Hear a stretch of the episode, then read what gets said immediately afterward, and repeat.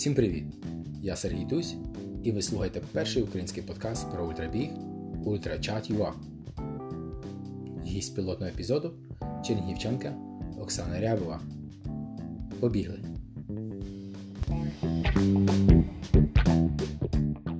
В Оксани старти та подіуми на рейсах в Гонконзі, Китаї, Еміратах, Італії, Іспанії, Мальті, Франції, Турції, Казахстані та, звичайно ж, Україні.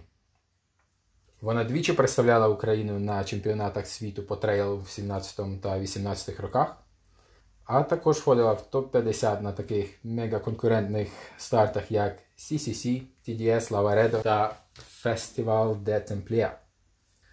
Оксана не боїться ніяких дистанцій, в її активі і короткі скайрейси, і гірські 100 кілометровки, 100 мильник та навіть пустельна багатоденка. Всім вітання. Нічого не забув?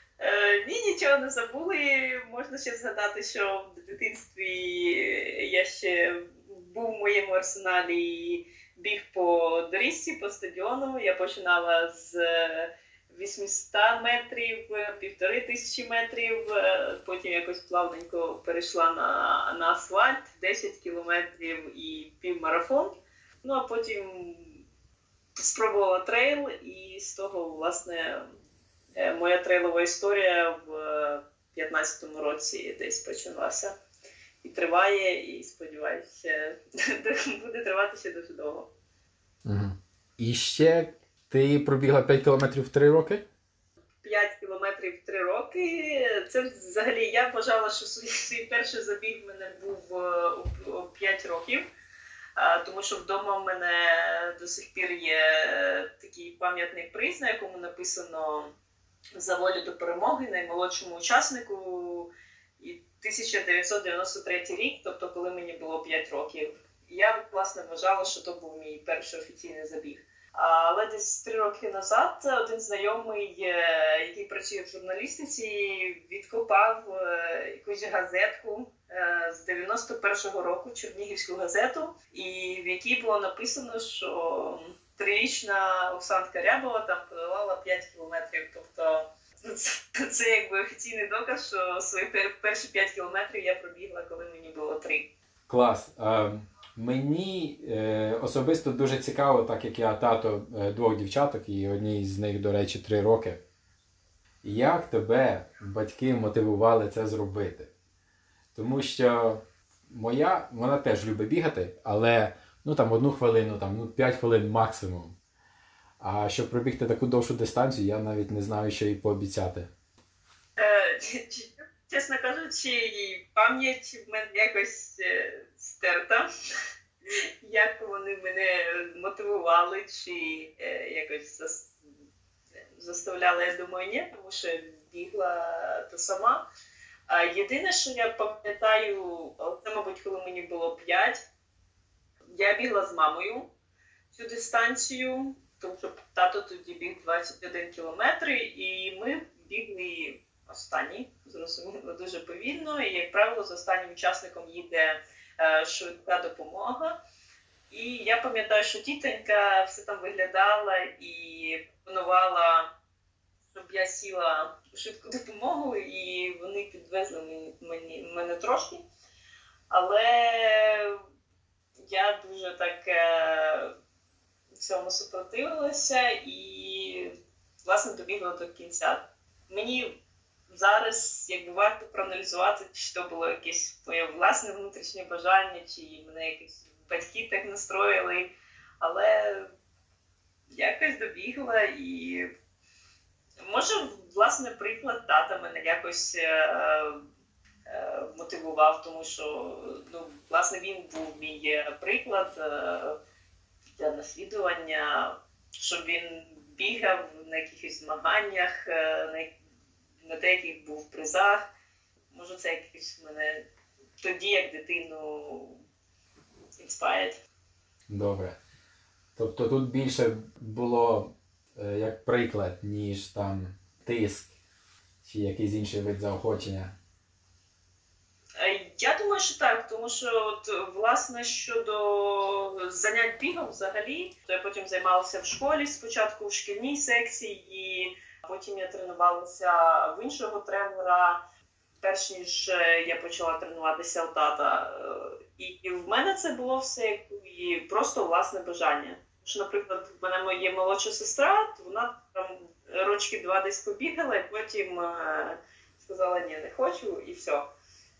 Тобто тиску, що треба займатися бігом, і все, такого взагалі в нас не було. Це якесь внутрішнє моє бажання.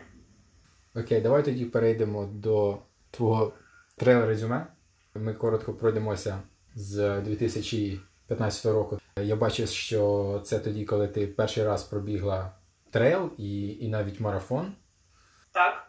Це знайомство з трейлом відбулося в Гонконзі. Скільки днів ти потім е, не могла дивитися на сходи? Я на них могла дивитися, але пересуватися було е, дуже важко. Мабуть, що з два тижні був е, сильний м'язовий біль. Ну, Аналізуючи зараз, я розумію, це все було зрозуміло, тому що навіть зареєструвавшися на на, на перший трейл, я продовжувалася готуватися як на рівнинний біг, підготовка повинна бути абсолютно різна. М'язи е, не були підготовлені до постійного постійної зміни рельєфу.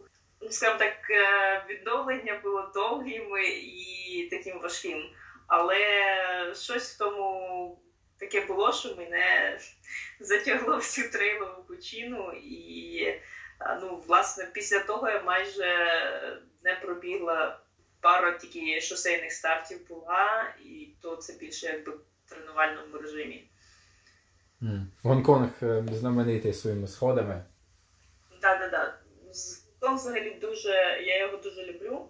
Оціми маленькими природними парками, які там дуже дуже класно оздоблені, і фактично там за за 20 хвилин від центру міста ти можеш опинитися вже в лісах, на горах. Гори не високі, там максимальна висота 900 метрів, здається, але їх дуже багато навколо води, і всі трейлові стежки дуже доглянуті е, з усіма вказівниками, і ну, бігати там одне задоволення, але правда, сходів дуже багато. Їх дуже багато стежок, які так забетоновані сходами, що вверх, що вниз. Тому це такі так, для них напряг добрий, особливо без підготовки. Окей. Потім у 2016 році ти плавно, потихеньку, не спіша наростила дистанції. Спочатку 50 кілометрів 115 і а, під кінець року 104 милі. Мені вже страшно навіть подумати, що якщо там було б ще пару місяців. Ну, Цей 16 рік е, був да, такий трошки крейзі, але коли я пробігла 50 кілометрів е, в лютому в Гонконзі, це вже більше тренувалося якось під трейл. І мені стало цікаво, окей, 50 є, а як же буде організм себе там на на 100 почуватися? 100 це була Каппадокія, вона тоді перший раз проводилася. Там дуже великий набір висоти був. Було просто цікаво, чи, чи зможу я пробігти і добігти. Ну, Сам старт організація була дуже добра. Єдине, що я там цілих два рази і дуже жорстко натупила з розміткою. Ну, Я її загубила, все це було в принципі з моєї вини, і там приходу я пропустила один чекпоінт важливий, і прийшлося на нього вертатись. Десь там десь 10 кілометрів ще намотала, десь за 5 кілометрів до фінішу. А на спуску підвернула ногу, але якось до дошкутильгала до фінішу. Здається, було 18 годин. Тобто тобі перший раз пробігти 18 годин було замало, ти потім зареєструвалася на цей екстремальний 100 мильних в Китаї. Чи, чи коли ти зареєструвалася? З Китаєм вийшла цікава ситуація. Я отримала запрошення на ці змагання, але я взагалі була не впевнена. Ну, через те, що в мене було декілька дуже вдалих стартів в Китаї, де я була на подіумі, то людина, яка мене знала, вона написала, чи хочу я пробігти 100 е, миль. Одна частина моя казала хочу, а інша частина казала, що ну, я власне тільки 100 кілометрів буду бігти. Це ще було до, десь за тиждень до Каппадокії.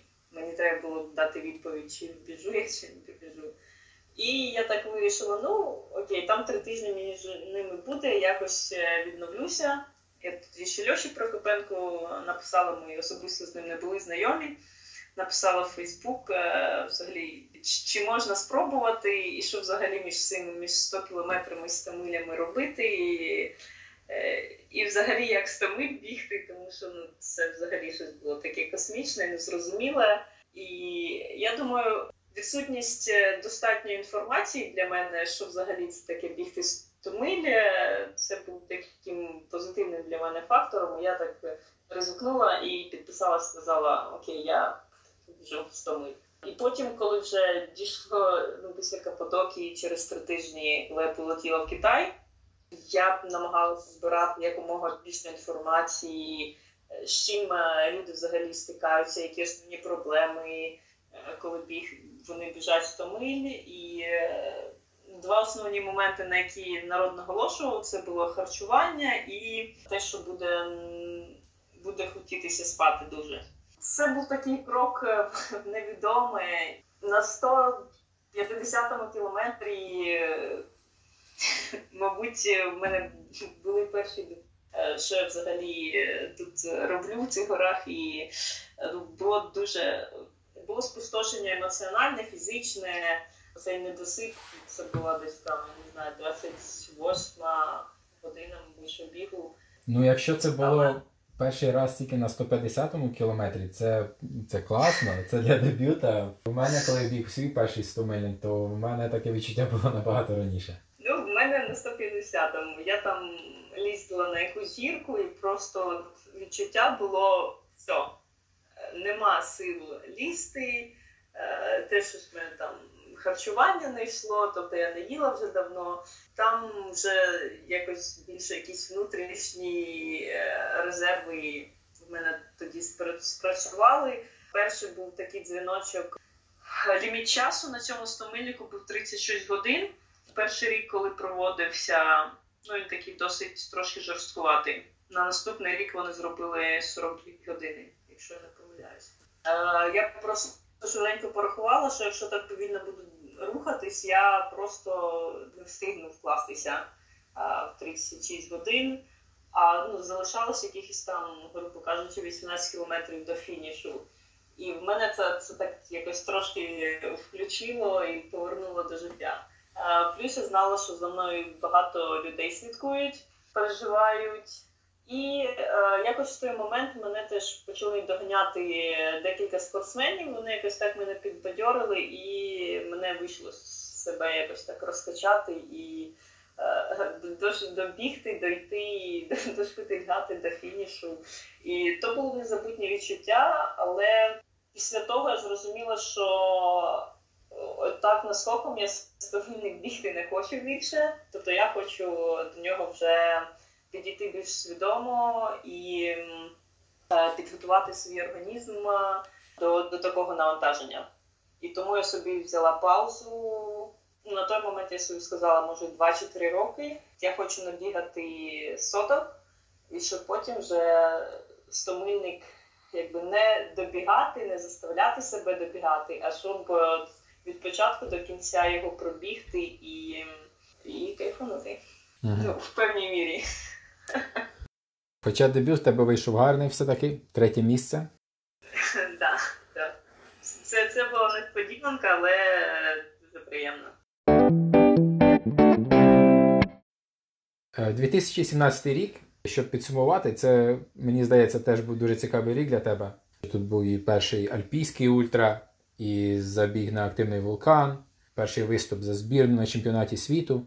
Так, да, все вірно. Це були перші два альпійські старти Лаваредо е, в Італії і CCC е, на UTMB. Тобто це була якась взагалі незвичайні для мене атмосфера змагань, підтримка. Е, дуже цікавий був короткий трейл навколо вулкана Етни на Сицилії, який я тоді виграла. Теж дуже такий. Це був чемпіонат світу не з трейлу, а з гірського бігу по довгих горах. Mm-hmm. Це був мій перший виступ за національну збірну України, чим я була надзвичайно горда, і ну, така маленька мрія виступити за національну збірну тоді відбулася. в принципі, той сезон він такий е, досить цікавий і вдалий для мене був. На фотографіях ти дуже часто тебе можна бачити, як ти фінішуєш жовто-блакитним прапором. Що для тебе це означає виступати за збірну?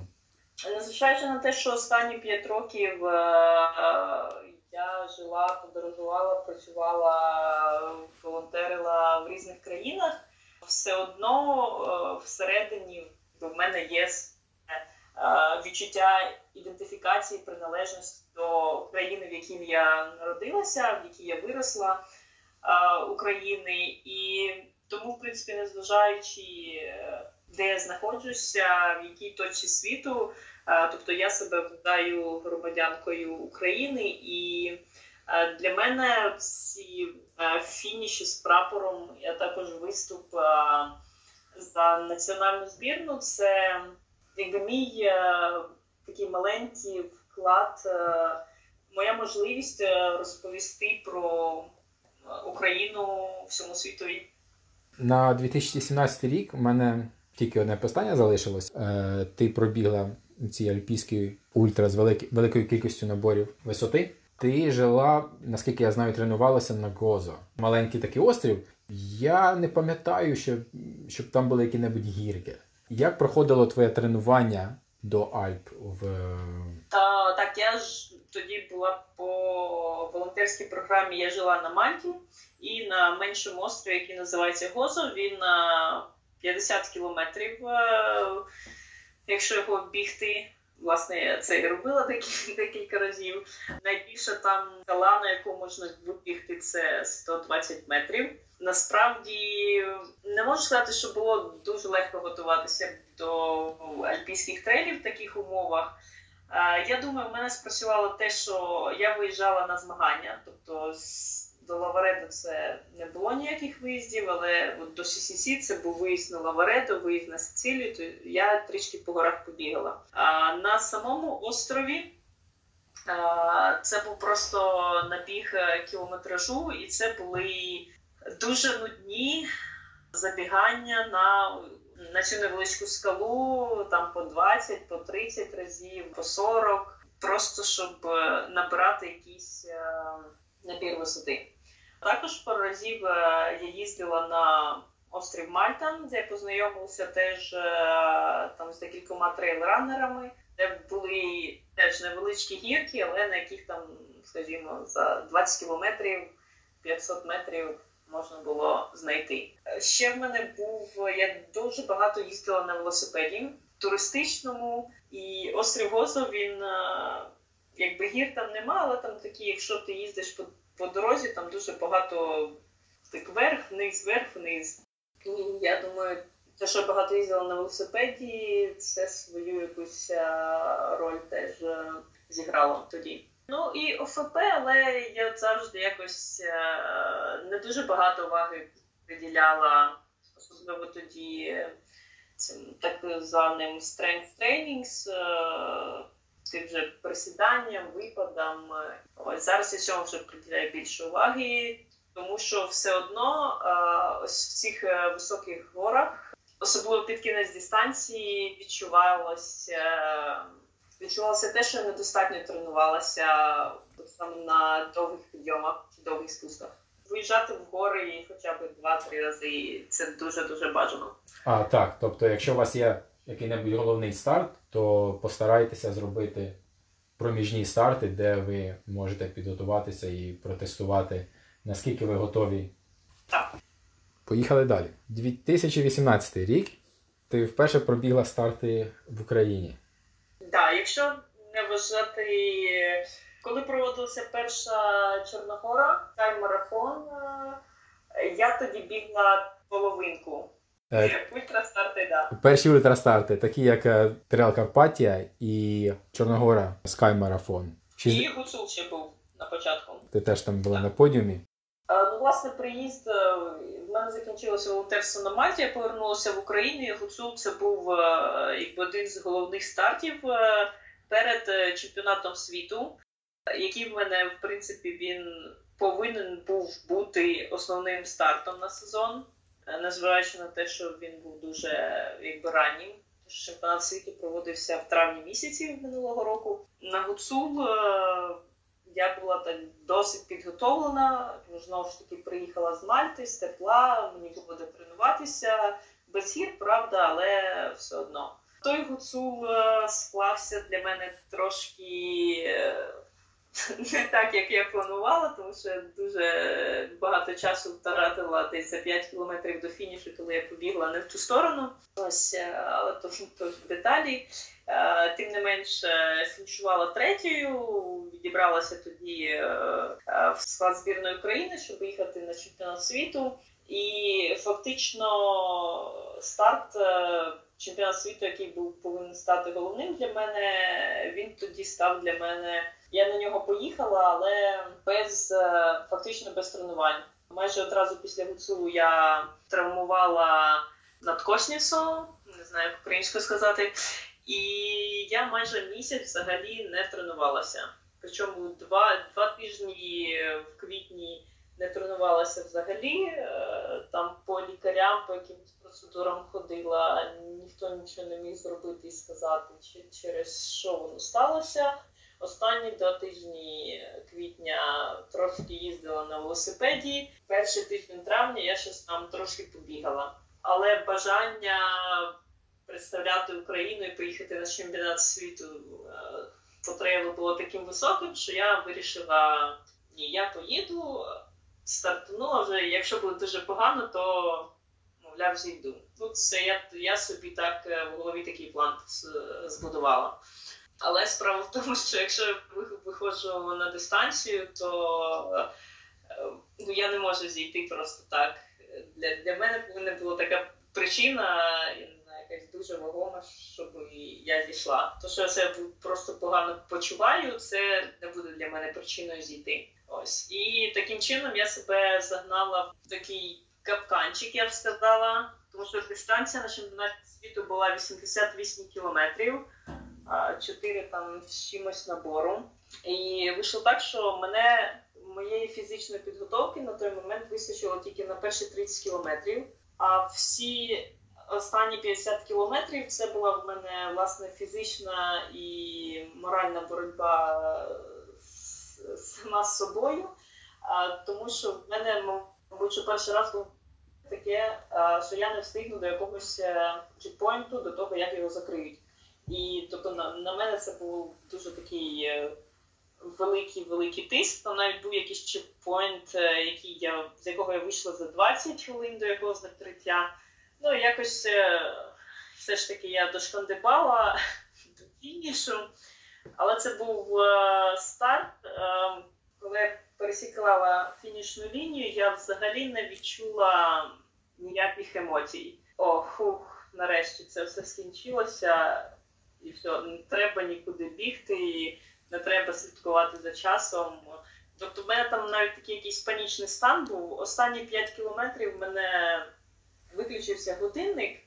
І, в принципі, ну, перед тим як він виключився, я бачила, що в мене є година часу, і тим 5 кілометрів йдуть вниз. Ну, Там пішки можна було дойти, все, mm-hmm. я вкладалася. Але в голові настільки була паніка через ці ліміти, що я тільки бачила людину, я питала, котра година, е, котра година, щоб мене якось трохи заспокоїти, що я встигаю на фініш. Потім я аналізувала, звичайно, я зрозуміла, що в такому стані не потрібно виходити на змагання, тому що для мене це було дуже фізично так це було важко, але в моральному плані це було важче. Ось, е, тобто там були такі подвійні відчуття після чемпіонату, радість від участі і якась е, біль від е, того виступу, який такий дуже скомканий, якийсь больовий і беземоційний на фініші вийшов. Але потім була Карпатія, культовий український старт, який я хотілося мені дуже пробігти. Він ще випав на мій день народження. Я така, о, клас, я люблю якось день народження свої нестандартно проводити. І для мене так на свій день народження пробігти 100 кілометрів було б прикольно. Це був е, наразі один з моїх найулюбленіших стартів, е, мабуть, що по-перше, через е, через саму дистанцію, те, як вона побудована. Тобто сам трек дуже цікавий. І ще так вийшло, що ми майже 90% дистанції бігли разом з Дашою Боднар. Дуже душевні якісь такі змагання тоді вийшли, і дуже теплі відчуття залишилися. Даша тоді виграла. Е, я прибігла, мабуть, там за 20 чи 30 хвилин після неї зранку. І дуже дуже класні тоді емоції були на фініші. І якось я так е, воспряла духом знову. І просто перефокусувалася на новий старт е, на сезон. Е, це, це був для мене TDS. З твоїм міжнародним досвідом хотілося б почути українські трейли в порівнянні з європейськими та азіатськими. Чим відрізняються, чи відрізняються взагалі? Я зараз можу впевністю сказати, що рівень е, проведення трейлів в Україні росте. Можливо, ті якісь помилки чи недоліки, які були на перших роках проведення, вони зараз е, ну, майже відсутні або дуже непомітні. Ну, В принципі, це зрозуміло, бо якщо ми візьмемо історію трейлового бігу в Європі в Україні, то в Україні це там, мабуть, і 5, ну, десь 5 чи 6 років може бути. Перше, мабуть, е, основне раніше це було маркування. В принципі, зараз у нас маркування набагато вже краще. Інколи ще є деякі питання е, там на якихось е, розворотах або на якихось розвилках, коли не дуже добре читається. Але знову ж таки і в Європі можна знайти старти, де маркування не ідеальне, тому це, мабуть, вже якось трошки притирається. Ну, в моїй ідеальній картинці, коли ти біжиш трейл, то тобі треба бігти і не думати. От коли там ти вбігаєш до розвилки, кудись там трошки вниз подивитися, чи там флажочок знизу стоїть, чи, чи не там. Тобто, принципі, на розвилках були якісь більш е, чіткі чи стрілки, чи е, щось таке. В принципі, ще у нас е, деякі, це знову ж таки, я думаю, це прийде з часом волонтери. Інколи вони трошки не обізнані. Ну, тобто їх там привезли, поставили на точку, сказали там давати воду їжу, скажімо так, і все. Тобто, якщо там спортсмен прибігає, щось питає, там скільки до наступного чекпоінта, чи якесь питання таке є про змагання, е, інколи це людину вводить ступор, і волонтер може цього не знати. Було б добре, якщо б волонтери цією інформацією володіли. Ну, це такі основні два моменти, в принципі, з, з чекпоінтами. У всякому випадку, ті останні старти, що я бігала, тобто в мене не було особливо там на Карпаті, на Чорногорії, питання з приводу забезпечення на чекпоінті в мене ніяких в принципі не було. З такого, що згадується. А, ну от цікавий був момент, але це знову ж таки така трейлова культура. Коли біжиш е, якісь е, європейські старти, навіть якщо це якийсь невеличкий маленький старт, коли ти біжиш в горах, ти завжди маєш якусь підтримку від людей, е, які йдуть тобі на зустріч. Е, можливо, вони теж просто там гуляють в цей момент в горах. Мені було трошки смішно, е, коли от минулого року бігла Чорногору і вибігаєш на Говерну, ну і там просто народу тьма, і всі на тебе дивляться як на когось інопланетянина. Е, який не зрозуміло звідки вийшов, чогось та, та дівчина чогось біжить, якісь там флажочки видивляється. І тоді, от на Говерлі, жодна людина там не поплескала в долоні, щось там не сказала якогось підбадьорюючого слова. Я не можу сказати, що мені це треба було, бо якось це очікувала, але на контрасті це було дуже видно. І от навіть потім, коли почався з е, спуск з Говерли, я мабуть, зустріла ще ну, з 20 людей е, туристів. Там тільки дві людини, які там що сьо, молодець, е, ж там пов'язкали в долоні і так трошки якби підбадьорили. Тобто в Європі, якщо ти біжиш, е, і просто людина тобі йде на зустріч, там привіт, давай, молодець. Це просто, ну, якби, це культура водження пора. Ну так, це трейлова культура потихеньку рік за роком розвивається. Це не те, що якось там взяло і з'явилося.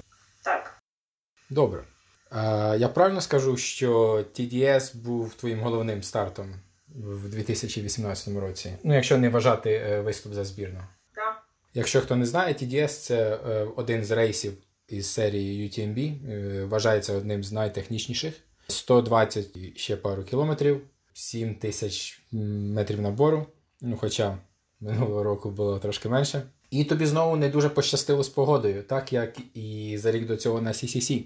Змінили маршрут. Я хочу сказати, що якщо хтось в наступному році планує бігти UTMB, і Оксана попадає через лотерею на UTMB, будьте готові до того, що більш за все будете бігти змінений маршрут. Це через непогоду. Таке може трапитись. Ну, на жаль, да, погода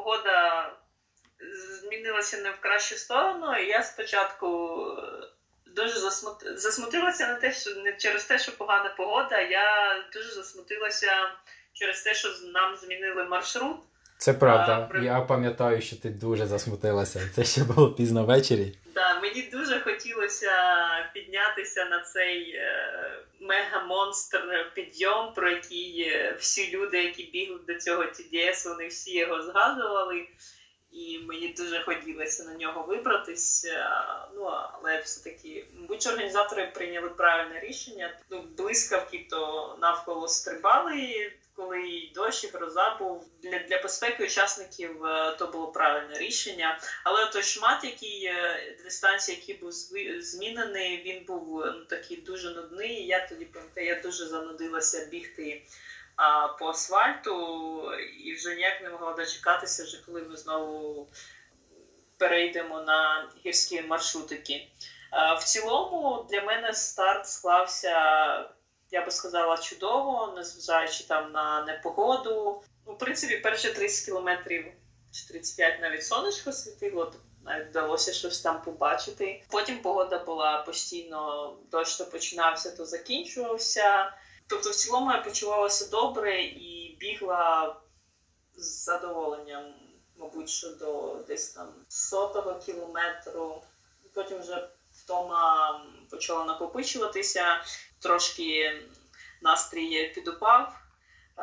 Особливо там вже під- кінець. е, Коли почалися спуски, так? так, в кінці почалися ці спуски, які е, я працюю над тим, щоб е, е, покращити свою техніку збігання спуски, але на той момент е, ще ну, важко мені давалися, і я дуже не, не вбила, звичайно, свої ноги, але вони в мене боліли дуже сильно. І коли вже там на передостанній чекпоінт е, прибігала, то я така була, блін, нарешті цей спуск закінчився, і я так трошки підобитенька була, але останні 8 кілометрів е, до фінішу там якось вже добігла і з радістю е, пересікла фінішну лінію. І, в принципі, е, перед стартом мені хотілося пробігти за 22 години і попасти в топ-20 жінок.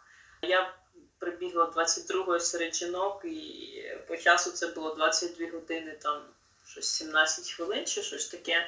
Тобто, ну, майже це як хотілося виконалось, і я була дуже задоволена е, і стартом, і взагалі своїм самопочуттям, що для мене було досить дивно і незвичайно, що на наступний день, е, зазвичай після ультри так ну, важко ще ходити, пересуватися, ти пересуваєшся так трошки повільно.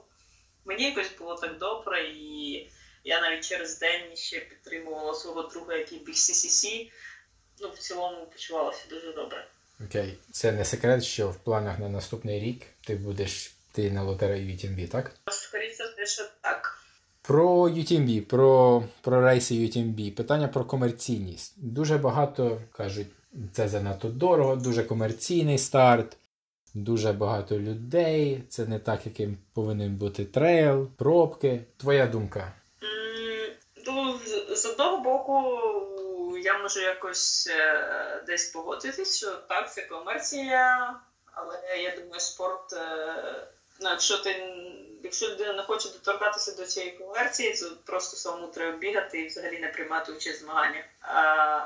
Те, що є особливим на старті UTMB, і це якась атмосфера.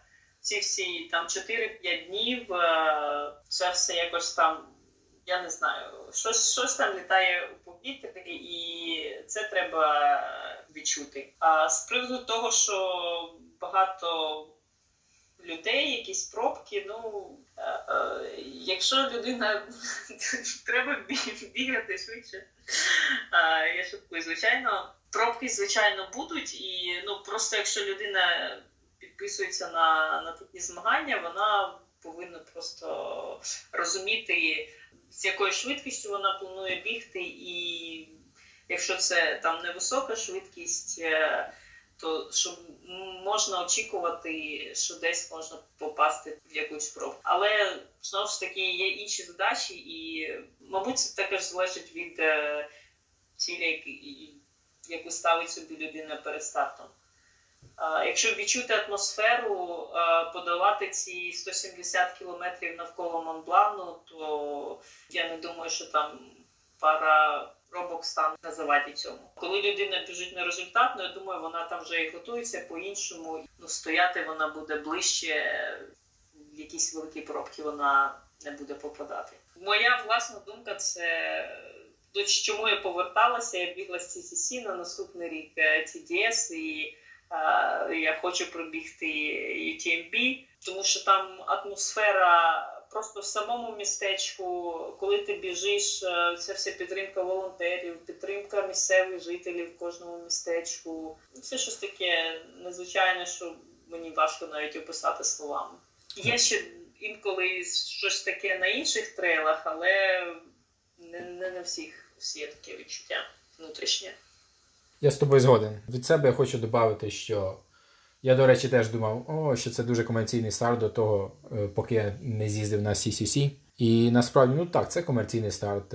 І це все правда, що ну, дорого в порівнянні з багатьма іншими пробки, якщо ти не дуже е, швидкий. Але насправді я туди їду для, як ти вже сказала, для атмосфери зустріти однодумців, цікавих людей, які з багатьох країн з усього світу приїжджають на цей фестиваль.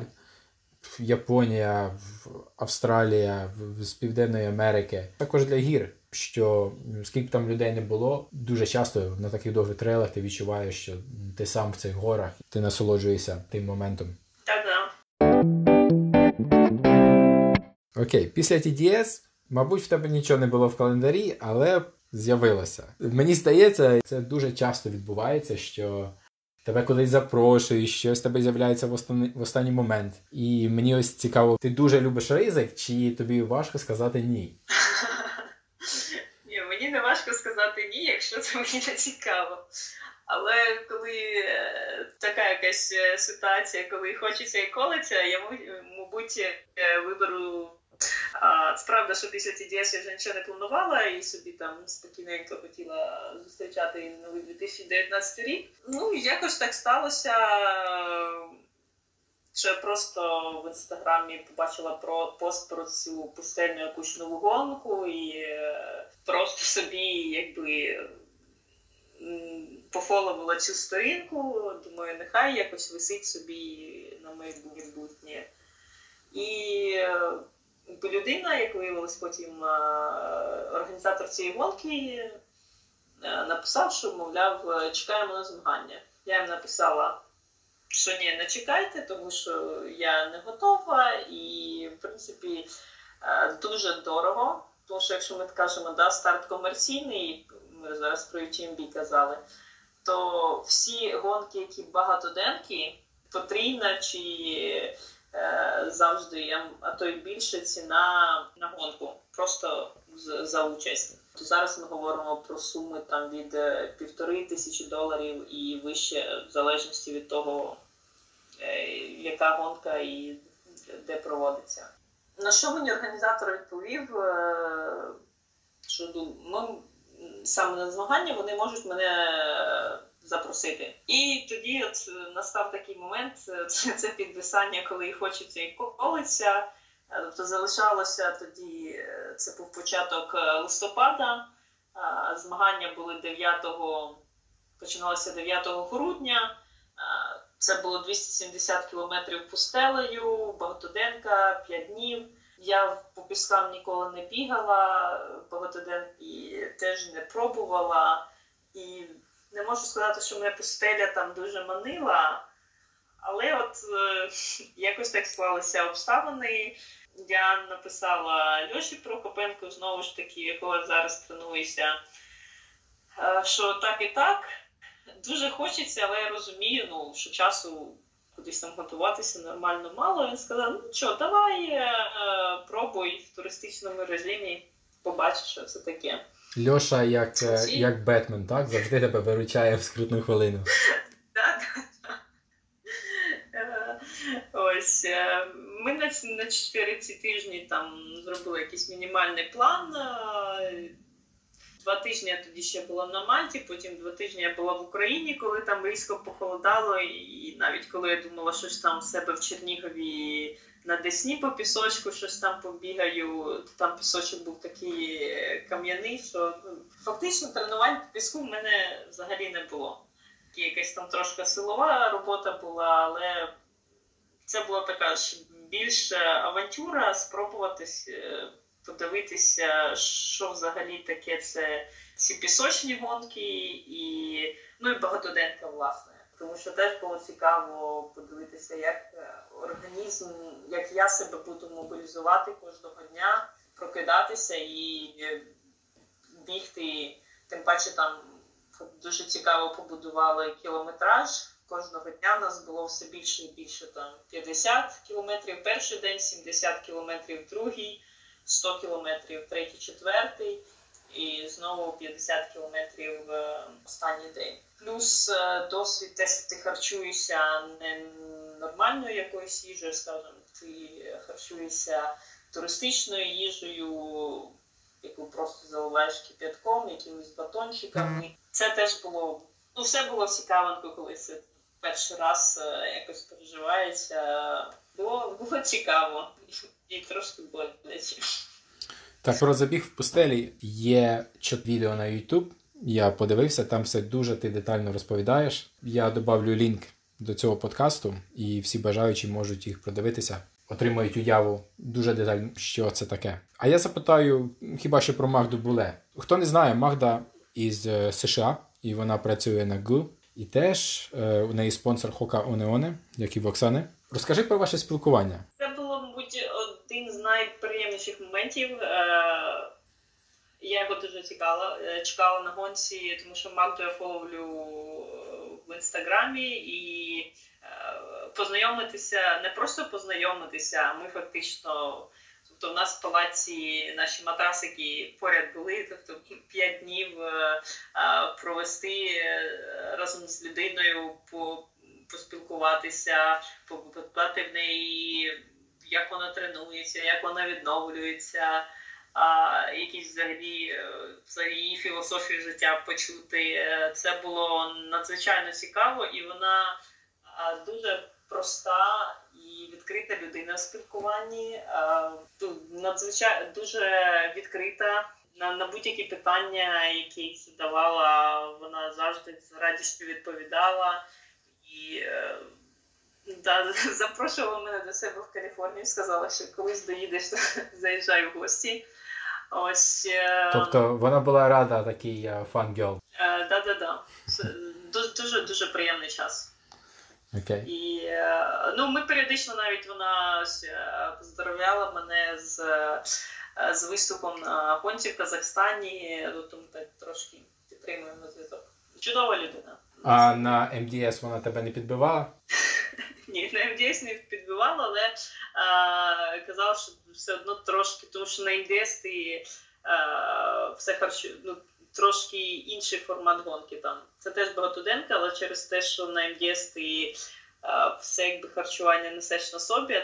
Тут у нас такий був трошки більш е, лайтові мови в тому, що в нас був просто а, табір нам не треба було все на собі таскати, то трошки е, легше в цьому було випадку. Так, на МДС, е, наскільки я знаю, ти все тягнеш, крім води. Да, да, да. Тоді Так. запитання про спонсорство. У тебе є шу-спонсор Хока Онеоне, і є якісь українські бренди, які теж тобі допомагають? Так, е, тема спонсорства вона така у нас цікава в Україні, і зовсім не так, як це все відбувається за кордоном. Взагалі, моя співпраця з Хока Онеоне в Україні це була моя власна ініціатива. Після того, як я поспілкувалася з деякими друзями, там які є спонсорованими атлетами. Ну, я маю на увазі не елітних зараз бігунів, е, які там мають спонсорські контракти, а саме якихось звичайних бігунів, але вони отримують е, там екіпіровку чи від Саламону, чи від Хоки, чи там ще деякі фірми. У мене такі друзі є знайомі в Америці, в Швеції. Я просто них спитала, яким чином в них це все відбувається, і яким чином вони отримують підтримку. Це були зазвичай е, якісь е, магазини, які є дистриб'ютором офіціальним е, певної торгової марки. Вони отримують від них там форму чи кросівки, чи там харчування, чи ще якось.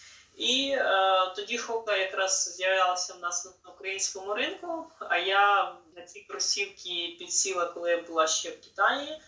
І з 2016-го я в них вже бігала, вони мені подобались, і я написала, е, що так і так, мож, хочу бути амбасадором марки в Україні. Можливо, ми би могли зустрітися і поговорити на цю тему.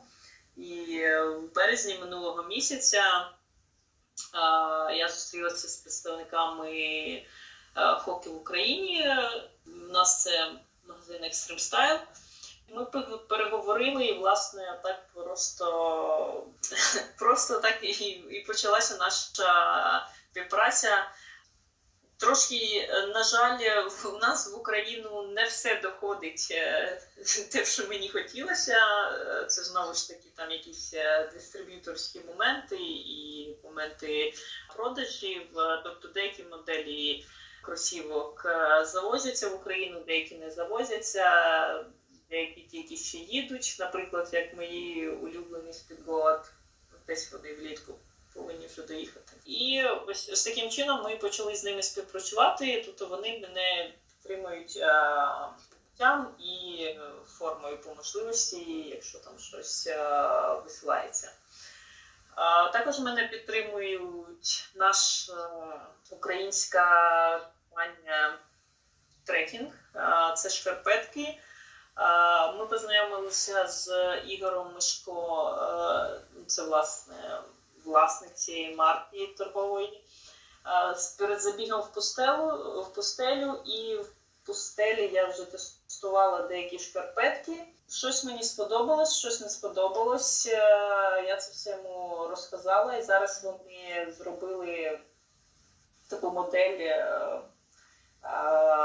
більш трейлову, тому що мені там не вистачало компресії в певних моделях.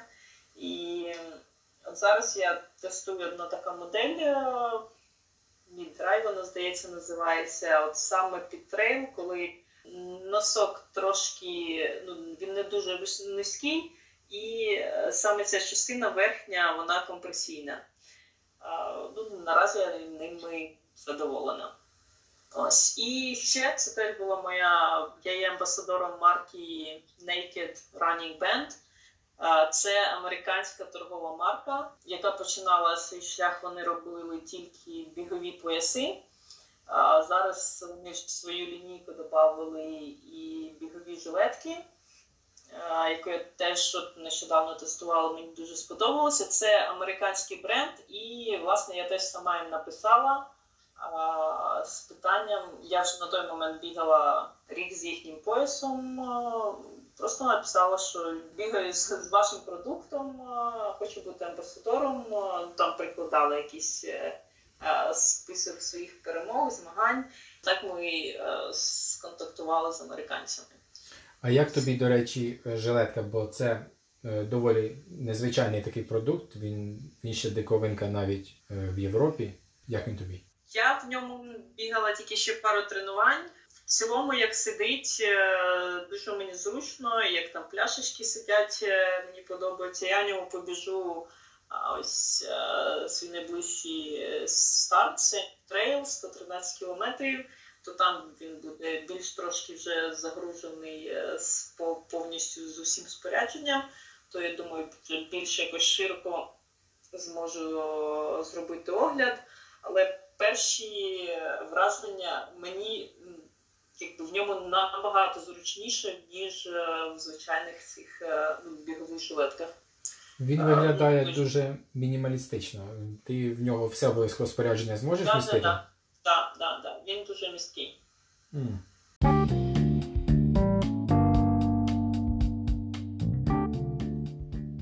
Ось і все. Наша розмова затягнулася, адже час летить, коли розмовляєш з цікавими людьми. А це означає, що вже наступної суботи вийде друга частина розмови з Оксаною. Якщо вам сподобався цей епізод, підписуйтесь, тисніть лайк та поділіться лінком з друзями. До зустрічі!